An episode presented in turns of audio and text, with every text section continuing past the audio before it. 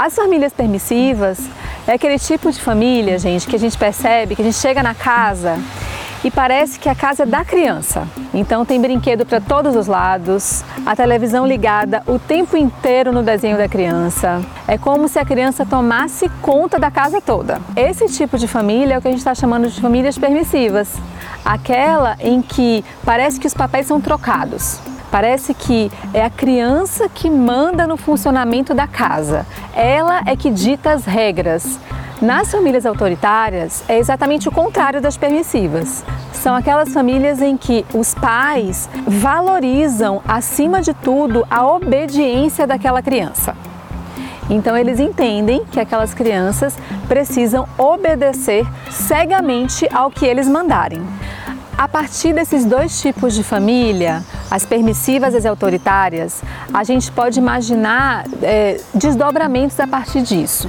Há uma tendência da gente observar crianças frutos de famílias permissivas, em que elas têm uma autoestima elevada, elas se sentem queridas, amadas pelo, pelos pais, aceitas por eles, no entanto, elas têm uma baixa autoconfiança. Elas não confiam em si mesmas. Elas não confiam que elas conseguem fazer as coisas por elas mesmas.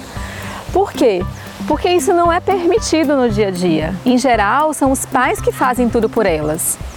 Além disso, elas também têm uma tendência a estabelecer relações interpessoais conflituosas.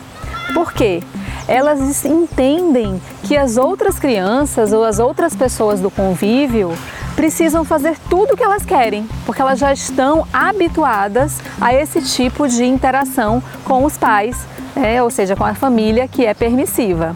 Então eu entendo que o outro precisa sempre atender aos meus desejos, né? sempre estar ao meu dispor é, e que eu nunca preciso abrir mão daquilo que eu desejo em prol do outro. Então, o que podemos pensar de tendências comportamentais das crianças vindas de famílias autoritárias é que elas têm uma dificuldade no sentido de desenvolver sentimentos de autoestima.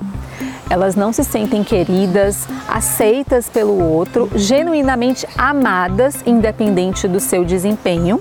Né? E elas relacionam amor, carinho, afeto com desempenho. Então elas entendem que elas precisam sempre fazer as coisas direitinho, né? Eh, se comportar bem para ter o afeto do outro. Né? E pensando nisso em relação às é, próprias interações com outras crianças e com outros adultos do convívio, elas entendem que elas precisam sempre fazer algo de bom uh, para o outro, para que o outro o aceite, para que eles sejam queridos. O fato é que existem muitas famílias de diversos tipos, autoritárias, permissivas, participativas, e que na verdade não existe uma família que é aquela uh, que é perfeita e que é a correta. Não existe família certa ou errada. O que existe é diversos tipos e que nós podemos, enquanto famílias, pensar na melhor forma de funcionar de cada uma delas. Né? Então, dentro das minhas possibilidades de pessoas, a gente não pode esquecer que as famílias, os pais, as mães, elas também vêm de outras famílias. Então elas têm um repertório que vem de uma vida inteira. Né?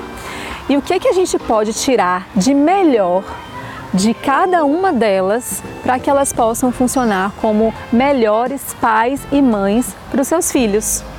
Então, se esse é o seu desejo como pai e mãe, ser um bom pai, ser uma boa mãe para o seu filho, o que que você pode fazer dentro das suas possibilidades, dentro do seu contexto de vida, dentro da sua história de vida, de melhor para o seu filho?